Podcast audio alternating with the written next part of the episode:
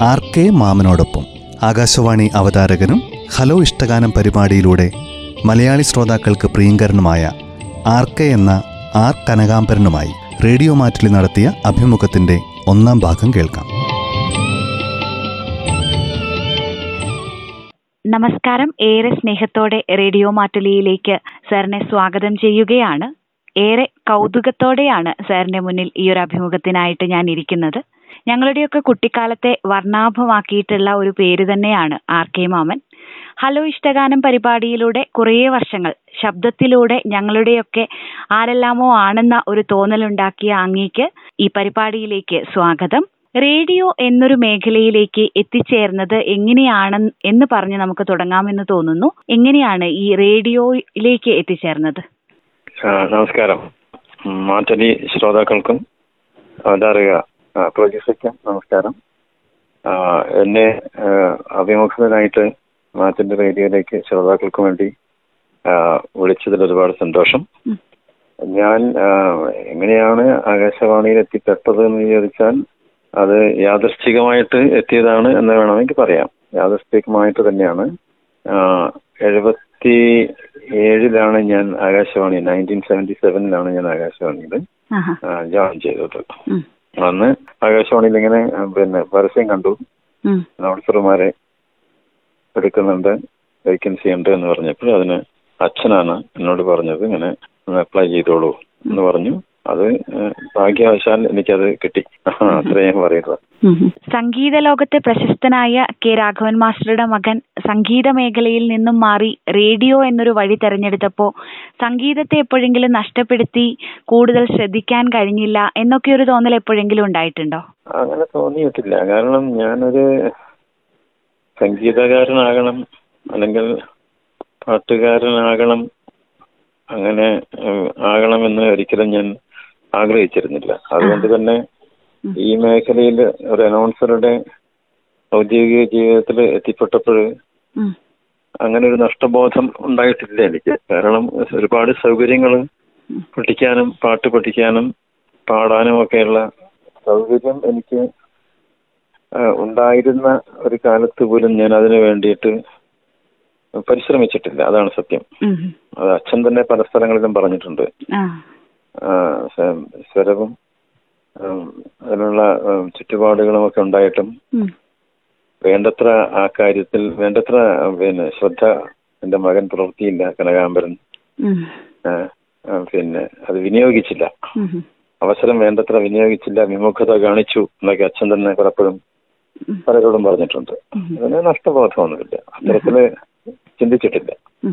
പിൽക്കാലത്ത് ചിന്തിക്കേണ്ടായി. പിൽക്കാലത്ത് വെച്ചാൽ വളരെ കാലങ്ങൾക്ക് ശേഷം ഒരു രണ്ടായിരത്തിലൊക്കെ. ടൂ തൗസൻഡ് പിറന്നതിന് ശേഷമൊക്കെ ഞാൻ ഒരു പിന്നെ ആകാശവാണിയിലൂടെ ഫോണിൻ പരിപാടി ഹലോ ഇഷ്ടഗാനം എന്നൊരു തത്സമയ ഫോണിൻ പരിപാടി ആരംഭിച്ച സമയത്ത്. പലരും ആളുകളും ഒക്കെ ശ്രോതാക്കളൊക്കെ പാട്ട് പാടാൻ ആവശ്യപ്പെടുന്ന സമയത്ത് കുറച്ച് തോന്നിയിട്ടുണ്ട്. അതായത് കുറച്ച് പഠിച്ച് കുറച്ച് പ്രാക്ടീസ് ഒക്കെ ചെയ്തിരുന്നെങ്കിൽ ഇത്തരത്തിൽ ആളുകൾ പാട്ട് പാട്ട് പാടാൻ ആവശ്യപ്പെടുമ്പോൾ കുറച്ച് ഭംഗിയായിട്ട് പാടാം. പാടാമായിരുന്നു എന്ന് തോന്നിയിട്ടുണ്ട്. അല്ലാതെ അർത്ഥബോധം ഒന്നും ഉണ്ടായിട്ടില്ല. സംഗീത മേഖലയിലും ഒരുപാട് പാട്ടുകൾ പാടാനൊക്കെയുള്ള ഒരു ഭാഗ്യവും ഉണ്ടായിട്ടുണ്ടല്ലോ അല്ലേ സാറിന്? അല്ല ഞാൻ നേരത്തെ പറഞ്ഞത് തന്നെയാണ് ആവർത്തിക്കുന്നത്. നഷ്ടബോധം ഇല്ലായിരുന്നു അവസരങ്ങൾ വിനിയോഗിക്കാതിരുന്നത് കാരണം വേണ്ടത്ര വിനിയോഗിച്ചില്ല. അത് കാരണം അച്ഛൻ ആവശ്യപ്പെട്ടത് പ്രകാരം രണ്ട് ചലച്ചിത്രങ്ങളിൽ പാടി. അത് അവിടെ തന്നെ നിർത്തി. പക്ഷെ ആകാശവാണിയിൽ ഒരുപാട് ലളിത ഗാനങ്ങൾ പാടാൻ ശ്രമം എനിക്കുണ്ടായി. ജോലിയിൽ പ്രവേശിക്കുന്നതിന് മുൻപ് തന്നെ ഞാൻ ആകാശവാണിയിലെ ഈ ഓഡിഷൻ അതായത് ശബ്ദപരിശോധനയ്ക്കുള്ള പരീക്ഷ. പാസ്സായിട്ട് അവിടെ പാട്ട് പാടുമായിരുന്നു. ലളിത ഗാനങ്ങൾ ആലപിക്കുമായിരുന്നു അക്കാലങ്ങളിലൊക്കെ. അങ്ങനെ ധാരാളം ലളിത ഗാനങ്ങൾ ആലപിക്കാനുള്ള അവസരം എനിക്കുണ്ടായി. പിൽക്കാലത്ത് ലളിത ലളിതഗാനങ്ങൾ കമ്പോസ് ചെയ്യാൻ സംഗീത സംവിധാനം ചെയ്യാനും എന്റെ സംഗീത സംവിധാനത്തിൽ പലരും പാടുകയും ചെയ്തിട്ടുണ്ട്. അങ്ങനെ ഒരു ഭാഗ്യവും എനിക്ക് സൗഭാഗ്യം തന്നെ എന്ന് പറയാം. ഒരുപാട് വലിയ വലിയ ഇപ്പോ വലുതായ വലിയ പാട്ടുകാരായിട്ടുള്ള പലരും എന്റെ പാട്ടുകൾ പാടിയിട്ടുണ്ട്. ആർക്കിയുടെ ശബ്ദത്തിൽ ശ്രോതാക്കളുടെ ഹൃദയത്തിൽ ചിരപ്രതിഷ്ഠ നേടിയ ഒരു പരിപാടിയാണല്ലോ ഹലോ ഇഷ്ടഗാനങ്ങൾ. ഈ ഒരു ആശയത്തിന്റെ പിറവി എങ്ങനെയായിരുന്നു? ഈ ഒരു ആർ കനകാംബരൻ എന്നുള്ള പേരിൽ നിന്ന് ഞങ്ങളുടെയൊക്കെ പ്രിയപ്പെട്ട ഒരു ആർ കെ മാമനായി വന്നത് ഈ ഒരു ഹലോ ഇഷ്ടഗാനങ്ങൾ പരിപാടിയിലൂടെയാണല്ലോ. ഈ ഒരു ആശയം എങ്ങനെയാണ് ഉണ്ടായത്? ആശയം എന്ന് പറഞ്ഞാൽ അക്കാലത്തൊക്കെ നമുക്ക് വിവിധ് ഭാരതി ആകാശവാണിയുടെ വിവിധ് ഭാരതി എന്ന് പറയുന്ന ഒരു നിലയമുണ്ട്. ഹിന്ദി പാട്ടുകളും ബോംബെയിലുള്ള പരിപാടികളൊക്കെ ആയിരുന്നു അക്കാലത്ത്. അതായത് ഇപ്പോഴത്തെ one zero three point six L F M അന്ന് വിവിധ് ഭാരതി എന്നാണ് പറയുക. അതായത് മലയാളം പരിപാടികൾക്ക് ഒരു രണ്ട് മണിക്കൂർ രാവിലെ രണ്ട് മണിക്കൂറും വൈകിട്ട് ആറ് മണിക്കൂറും നീക്കി വെച്ചിട്ട് ബാക്കിയുള്ള സമയങ്ങൾ മുഴുവനും. ബോംബെയിൽ നിന്നുള്ള ഹിന്ദി പരിപാടികൾ റിലേ ചെയ്യുന്ന ഒരു സംവിധാനമായിരുന്നു അക്കാലത്തൊക്കെ. അപ്പോ അന്ന് മൂന്ന് മണിക്കൊക്കെ ത്രീ ടു ഫോർ വൈകുന്നേരം വൈകുന്നേരങ്ങളിൽ ഒരു ഫോണിൻ പരിപാടി ബോംബെയിൽ നിന്ന് റിലേ ചെയ്യുമായിരുന്നു. അപ്പൊ അതെന്റെ മനസ്സിൽ ആ ഒരു പരിപാടി വല്ലാതെ ആഴത്തിൽ തന്നെ സ്പർശിച്ചിരുന്നു. വളരെ നല്ലൊരു പരിപാടി ആളുകളുമായിട്ട് സംവദിക്കുന്ന ഒരു പരിപാടി അങ്ങനെയാണ് ഞാനത് തൊണ്ണൂറ്റി എട്ടിൽ തൊണ്ണൂറ്റി എട്ടിൽ എന്റെ ഈ മനസ്സിലുള്ള ഒരു ആശയം അന്നത്തെ നമ്മുടെ മേലധികാരിയോട് ഞാൻ പറയുകയും അദ്ദേഹം അതിന് തുടങ്ങിക്കൊള്ളാൻ വാക്ക് തരികയും ചെയ്തു. അനുമതി തന്നു. പക്ഷേ പല കാരണവശാലും ആ വർഷം എനിക്ക് തുടങ്ങാൻ പറ്റിയില്ല. തൊണ്ണൂറ്റി ഒമ്പത് നവംബറിൽ നവംബർ ഏഴാം തീയതി ഈ കേരളത്തിലെ തന്നെ ആദ്യത്തെ ഒരു ചലച്ചിത്ര ഗാന അധിഷ്ഠിത ഫോണിൻ പരിപാടി തുടങ്ങാനുള്ള ഒരു ഭാഗ്യം എനിക്ക് കിട്ടി. അന്ന് മുതലാണ് അന്ന് ആദ്യം തുടങ്ങിയത് ഒരു മൂന്ന് മുതൽ നാല് വരെയായിരുന്നു. ഞായറാഴ്ചകളിൽ മൂന്ന് മുതൽ നാല് വരെ ഒരു പരിപാടി തുടങ്ങി പിന്നീടത് ഞായറാഴ്ചകളിൽ തന്നെ നിങ്ങൾ ആവശ്യപ്പെട്ടത് എന്ന് പറഞ്ഞിട്ട് ചലച്ചിത്ര ഗാനങ്ങൾ ശ്രോതാക്കൾ കത്തുകളിലൂടെ ആവശ്യപ്പെട്ട പാട്ടുകൾ അന്ന് വെക്കുമായിരുന്നു. ഞായറാഴ്ചകളിൽ ഒരു മണിക്കൂർ നേരം. ആ സമയത്ത് ഒരു സ്പോൺസർ അതിനായിട്ട് വരികയും ഈ ഒരു മണിക്കൂർ നേരം ഹലോ ഇഷ്ടഗാനം വെക്കുകയാണെങ്കിൽ ഞങ്ങൾ സ്പോൺസർ ചെയ്യാം എന്ന് പറയുകയും ചെയ്തിട്ട്. ആ അത് കാരണം ഞായറാഴ്ചകളിൽ അത് ഒരു മണി മുതൽ രണ്ടു മണി വരെ ആക്കി. തുടരുകയായിരുന്നു. എത്ര വർഷം ആർ കെ സാർ ഈ ഒരു ഹലോ ഇഷ്ടഗാനങ്ങൾ പരിപാടി തുടർന്നു പോന്നു? അപ്പൊ എന്നെ ആർ കെ സാർ എന്ന് വിളിക്കുന്നതിന് പകരം ആർ കെ മാമൻ എന്ന് തന്നെ വിളിക്കുന്നതാണ് എനിക്കിഷ്ടം.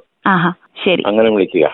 ആർ കെ മാമൻ. അപ്പോ അങ്ങനെ ആർ കെ മാമൻ തൊണ്ണൂറ്റി ഒൻപത് മുതൽ രണ്ടായിരത്തി പതിമൂന്ന് വരെ. ഒരു കഷ്ടി പന്ത്രണ്ട് പന്ത്രണ്ടര ഒരു പതിമൂന്ന് വർഷക്കാലം ഈ പരിപാടി ആകാശവാണിയിൽ ഞാൻ അത് ഞാൻ വിരമിച്ചിട്ട് ആകാശവാണിയിൽ നിന്ന് വിരമിച്ച ശേഷവും. ശ്രോതാക്കളുടെ നിരന്തരമായിട്ടുള്ള അഭ്യർത്ഥന മാനിച്ചിട്ട് ശ്രോതാക്കളിൽ നിന്നും മാധ്യമങ്ങളിൽ നിന്നൊക്കെ അതിന് വല്ലാതെ പ്രഷർ ഉണ്ടായി എനിക്ക് അല്ല നേരിട്ടല്ല. ആകാശവാണിയിലേക്ക് പലരും ആവശ്യപ്പെടുകയും പറയുകയും അത് തുടരണം എന്ന് പറഞ്ഞത് കാരണം എന്റെ അന്നത്തെ ആകാശവാണിയുടെ മേലധികാരി പിന്നെ എന്നെ എന്നോട് ആവശ്യപ്പെടുകയായിരുന്നു. അത് തുടരാൻ. അങ്ങനെ ഞാൻ എന്റെ എന്റെ ഔദ്യോഗിക ജീവിതത്തിൽ നിന്ന് ഞാൻ വിരമിച്ചതിന് ശേഷവും രണ്ടു വർഷത്തോളം ഞാൻ അത് തുടർന്നു.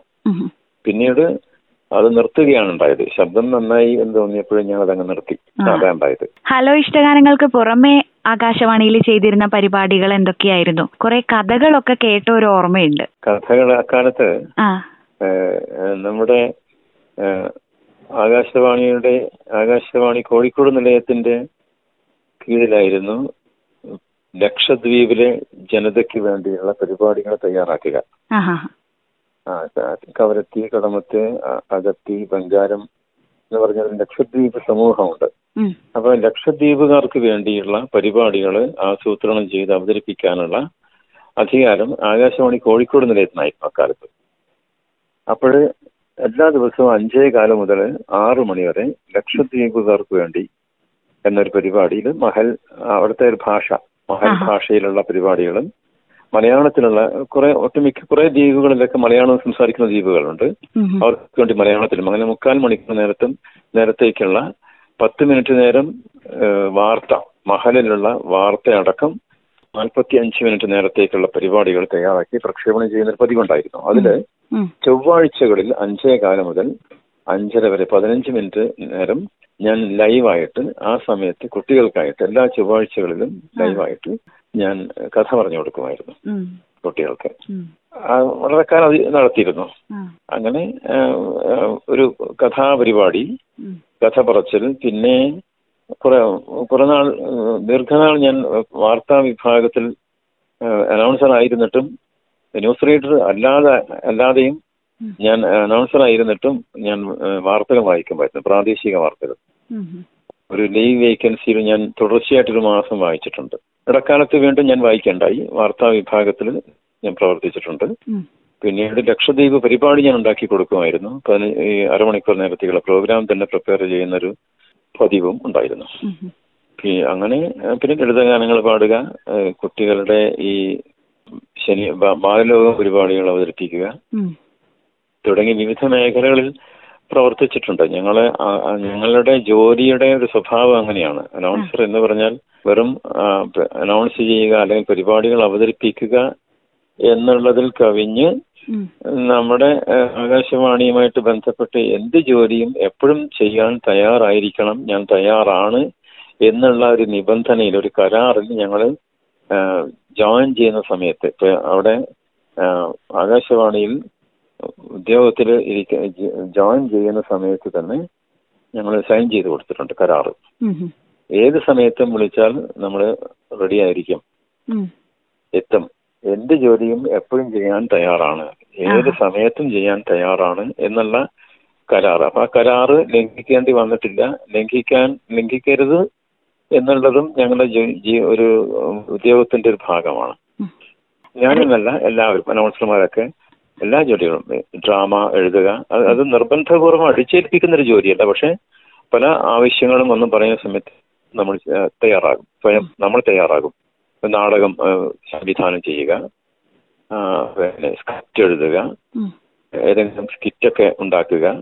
അങ്ങനത്തെ പരിപാടികൾ നമുക്ക് താല്പര്യമുള്ള വിഷയങ്ങൾ നമുക്ക് എന്തും ചെയ്യാം. അങ്ങനെയുള്ള സ്വാതന്ത്ര്യം നമുക്ക് ആ സ്വാതന്ത്ര്യം വേണ്ടുവോളും അനുഭവിച്ച ഒരാൾ കൂടിയാണ് ഞാൻ. ഹലോ ഇഷ്ടഗാനങ്ങൾ പരിപാടി ഇപ്പൊ പതിമൂന്ന് വർഷത്തോളം ഒക്കെ ചെയ്തു. അപ്പൊ ഒരുപാട് ശ്രോതാക്കളെ പരിചയപ്പെട്ടു. ഈ ശ്രോതാക്കളിൽ ആരെയെങ്കിലും ഒക്കെ നേരിൽ കാണാനോ സംസാരിക്കാനോ ഒക്കെ സാധിച്ച മറക്കാനാവാത്ത ഓർമ്മകൾ ആർക്കെ മാമന്റെ ജീവിതത്തിൽ ഉണ്ടായിട്ടുണ്ടോ? അങ്ങനെ പറഞ്ഞാൽ ഒരുപാട് പേരെ ഞാൻ കണ്ടിട്ടുണ്ട്. ആ. അങ്ങനെ ഹൃദയസ്പർശിയായിട്ടുള്ള ചെറിയ ഒന്ന് രണ്ട് അങ്ങനെ കാഴ്ച അല്ലെങ്കിൽ അവസരങ്ങളൊക്കെ ഉണ്ടായിട്ടുണ്ട്. അതായത് നമ്മുടെ ഹലോ ഇഷ്ടഗാനം പരിപാടി തുടങ്ങിയത് പാട്ടുകൾ ആവശ്യപ്പെടുന്ന പാട്ടുകൾ വെച്ച് കൊടുക്കാനുള്ള ഒരു പരിപാടി ആയിട്ടാണെങ്കിലും. തുടങ്ങിയത് അങ്ങനെ ആയിരുന്നെങ്കിലും പിന്നീട് ആളുകൾ ആവശ്യപ്പെടുന്ന സംസാരിക്കുന്ന പലരും അവരുടെ പ്രയാസങ്ങൾ അവരുടെ വീട്ടിലെ പ്രശ്നങ്ങൾ ഒക്കെ ഞാനുമായിട്ട് സംസാരിക്കുകയും പിന്നെ കാണണമെന്ന് ആഗ്രഹിക്കുകയും ചെയ്ത പലരെയും ഞാൻ വീടുകളിലൊക്കെ പോയിട്ട് വയനാട് ജില്ലകളിലും കണ്ണൂരിൽ ഒന്നോ രണ്ടോ പ്രാവശ്യം കൂടുതലും ഞാൻ ആളുകളെ മീറ്റ് ചെയ്തതൊക്കെ മലപ്പുറം ജില്ലകളിലാണ്. സുഖമായിട്ട് കിടക്കുന്നവർ കാഴ്ചയില്ലാത്തവർ അവരെയൊക്കെ കാണാനുള്ള ഒരു അവസരം ഉണ്ടായി എന്നാണ് ഞാൻ പറയാം. അവർ കാണാനും അവരുടെ പ്രയാസങ്ങൾ നേരിട്ട് മനസ്സിലാക്കാനും അവരൊന്നും തന്നെ സാമ്പത്തികമായിട്ടുള്ള ഒരു സഹായം ഒരിക്കലും എന്നോട് ആവശ്യപ്പെട്ടിട്ടില്ല. ആരും തന്നെ കാണുക എന്നോട് സംസാരിക്കുക. അപ്പൊ അതിൽ ഒരു വല്ലാത്തൊരു സംതൃപ്തി എനിക്കും ഉണ്ടായിട്ടുണ്ട് എന്ന് വേണമെങ്കിൽ പറയാം. ചില ചുരുക്കം ചില അവസരങ്ങളിലൊക്കെ അല്ലാതെ പിന്നെ വൈകാരികമായിട്ടുള്ള ചില പിന്നെ കാഴ്ചകളൊക്കെ ഉണ്ടായിട്ടുണ്ട്. വല്ലാതെ അലറി കരയുക കാ- കാണുന്ന സമയത്ത്. നിലവിട്ട് പെരുമാറുക കെട്ടിപ്പിടിക്കുക അങ്ങനെയൊക്കെ ഉണ്ടായിട്ടുണ്ട്. കാരണം അന്നൊക്കെ ഈ ഒരു മാധ്യമം മാത്രമേ ഉണ്ടായിരുന്നുള്ളൂ എന്നതാണ് അതിന്റെ അതെ. സത്യം. ഈ ആകാശവാണി പോലുള്ളൊരു മാധ്യമമാണ് ശ്രോതാക്കളുമായിട്ട് സംവദിക്കാനുള്ള ഒരു തുറന്ന ഒരു എന്താ പറയാ. വേദിയായിട്ട് ആളുകൾക്ക് തോന്നി തുടങ്ങിയത് അന്നാണ്. ഉം. ടി ടി വിയൊന്നും അത്രയും ഈ ടെലിവിഷനൊന്നും അത്രയും പ്രചാരത്തിലുണ്ടായിരുന്നില്ല. ഈ ഇത്രയും ചാനൽ പരിപാടികളും ആളുകൾക്ക് പങ്കെടുക്കാനുള്ള പരിപാടികളൊന്നും അക്കാലത്ത് ദൂരദർശനിലോ അല്ലെങ്കിൽ മറ്റുള്ള പ്രൈവറ്റ് ചാനലുകളിലോ ഇല്ലായിരുന്നു. ആകാശവാണി മാത്രമായിരുന്നു എല്ലാ കാര്യങ്ങൾക്കും സമയം അറിയുന്നത് മുതൽ വാർത്തകൾ അറിയാനും മറ്റ് എന്റർടൈൻമെന്റും കാർഷിക വാർത്തകൾ അറിയാനും വിദ്യാഭ്യാസ സംബന്ധമായിട്ടുള്ള കാര്യങ്ങൾ അറിയാനും എന്ത് പ്രശ്നങ്ങൾ ഉണ്ടെങ്കിലും അറിയാനുള്ള ഒരു മാധ്യമം ആകാശവാണി മാത്രമായിരുന്നു. അതുകൊണ്ട് തന്നെ ആകാശവാണിയിലെ ഒരു അവതാരകൻ എന്നുള്ള നിലയ്ക്ക് ഒരു സ്വീകാര്യത ജനങ്ങളുടെ ഇടയിൽ അല്ലെങ്കിൽ ശ്രോതാക്കളുടെ ഇടയിൽ എനിക്ക് കിട്ടി. അത് പിന്നെ അറിയാതെ വന്നു ചേർന്ന ഒരു പിന്നെ ഒരു ഭാഗ്യമാണ്. അവർക്കാണെങ്കിലും എനിക്കാണെങ്കിലും. അപ്പൊ അത്തരത്തിൽ ആളുകൾ അതിനെ അങ്ങനെ കാണുകയും അവർ പിന്നെ ആകാശവാണി അവരുടേതാണ്. അവർക്ക് വേണ്ടപ്പെട്ട ആരൊക്കെയാണ് ആകാശവാണിയിലെ ജോലിയിലുള്ളത്? അവരൊക്കെ ഞങ്ങൾക്ക് വേണ്ടിയാണ് സംസാരിക്കുന്നത് ഞങ്ങളോടാണ് സംസാരിക്കുന്നത് എന്ന് അവർക്ക് തോന്നിയിട്ട് ആവാം. അതുകൊണ്ടാവാം അത്രയും ഒരു അടുത്തൊരു ആത്മബന്ധം പലരുമായിട്ടും എനിക്ക് സ്ഥാപിക്കാൻ സാധിച്ചത്. ആ തരത്തിൽ ഒരു തരത്തിൽ പറഞ്ഞാൽ ഒരു പരിപാടികളിലൂടെ തന്നെ ഒരു പതിനായിരത്തിലധികം ആളുകളോട് ഞാൻ ഒരു പതിമൂന്ന് വർഷക്കാലം കൊണ്ട് ഞാൻ പറഞ്ഞല്ലോ ഞായറാഴ്ചകളിൽ ഒരു മണി മുതൽ രണ്ടു മണി വരെ ആയിരുന്നു തുടങ്ങിയത്. പിന്നീടത് ആളുകളുടെ ആവശ്യപ്രകാരം എഫ് എമ്മിലും അതായത് ഈ ഇപ്പോഴത്തെ റിയൽ എഫ് എമ്മിലും അത് വെള്ളിയാഴ്ചകളിൽ രാവിലെ പത്ത് മുതൽ പതിനൊന്ന് വരെ തുടർന്നു ഞാൻ പരിപാടി അവിടെയും അവതരിപ്പിച്ചു തുടങ്ങിയിരുന്നു. അങ്ങനെ ആഴ്ചയിൽ രണ്ട് തവണ ആളുകളുമായിട്ട് ഒരു മണിക്കൂർ നേരം സംസാരിച്ചത് കണക്കുകൂട്ടി നോക്കുമ്പോൾ പതിനായിരത്തിലധികം ആളുകളോട് ഞാൻ സംസാരിച്ചു പോയി.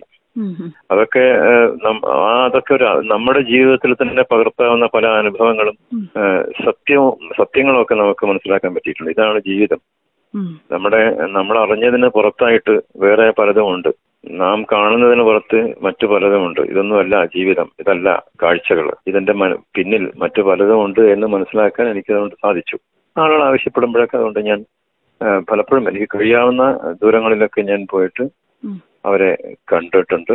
സംസാരിച്ചിട്ടുണ്ട് അത് അവർക്ക് വലിയൊരു സാന്ത്വനമായിട്ട് മാറിയിട്ടുണ്ടെന്നാണ് എനിക്ക് പലപ്പോഴും തോന്നിയത്. നമ്മൾ സംസാരിക്കുമ്പോൾ പിന്നെ തോന്നിയിട്ടുണ്ട് ഈ ഒരു അഭിമുഖത്തിന് വേണ്ടി തന്നെ എങ്കിലും ഞാൻ സാറിനെ കുറിച്ച് കൂടുതൽ വായിച്ചപ്പോ കുറേ പേരുടെ അനുഭവങ്ങൾ ഇങ്ങനെ വായിക്കാനിടയായിട്ടുണ്ടായിരുന്നു. കാണാൻ സാധിച്ചതും കണ്ടു കഴിഞ്ഞ് സംസാരിച്ചപ്പോ അവർക്കുണ്ടായ മാറ്റങ്ങളും ഒക്കെ അത് തന്നെ വലിയൊരു ഭാഗ്യമാണ്.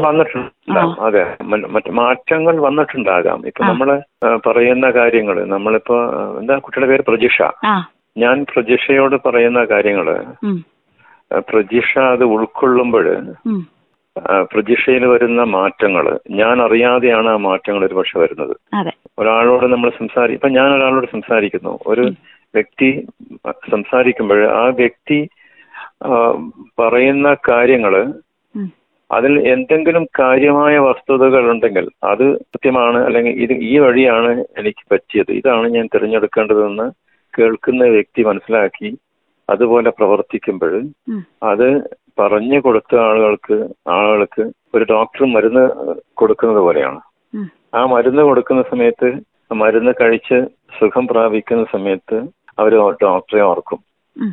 എനിക്ക് പിന്നെ അങ്ങനെ ഡോക്ടർ പറഞ്ഞു സുഖമായി. അതല്ലെങ്കിൽ ഡോക്ടറി കാര്യങ്ങളൊന്നും അറിയുന്നില്ല. ഡോക്ടറി മരുന്ന് കഴിക്കുന്നില്ല. അപ്പൊ പറയുന്നയാൾ നൂറ് ശതമാനവും ഈ പറയുന്ന കാര്യങ്ങൾ പ്രാവർത്തികമാക്കുന്ന ആളാവണമെന്നില്ല. പക്ഷെ അയാൾ പഠിച്ച കാര്യങ്ങളും മനസ്സിലാക്കിയ കാര്യങ്ങളും മറ്റൊരാൾക്ക് പറഞ്ഞു കൊടുക്കുമ്പോൾ അതിൽ കുറേയൊക്കെ നല്ല കാര്യങ്ങൾ ഉണ്ടെങ്കിൽ അത് മനസ്സിലാക്കി അതേപോലെ ജീവിക്കുമ്പോഴും അതാണ് അതിന്റെ ഒരു ധന്യത എന്ന് പറയുന്നത് പിന്നെ ആളുകൾ നന്നാവട്ടെ. അതെ തീർച്ചയായും. ആളുകൾ ആളുടെ പ്രയാസങ്ങളൊക്കെ മാറട്ടെ. അതെ. തെറ്റ് ചെയ്യുന്നവർ ഇത് തെറ്റാണെന്ന് മനസ്സിലാക്കി ഞാൻ തെറ്റ് ചെയ്യരുത്. നേർവഴിക്ക് പോകാം എന്ന് ചിന്തിക്കുകയാണെങ്കിൽ പറഞ്ഞു കൊടുത്ത് എനിക്കൊരു സുഖമല്ലേ? സമാധാനമല്ലേ? തീർച്ചയായും. അതാണ്.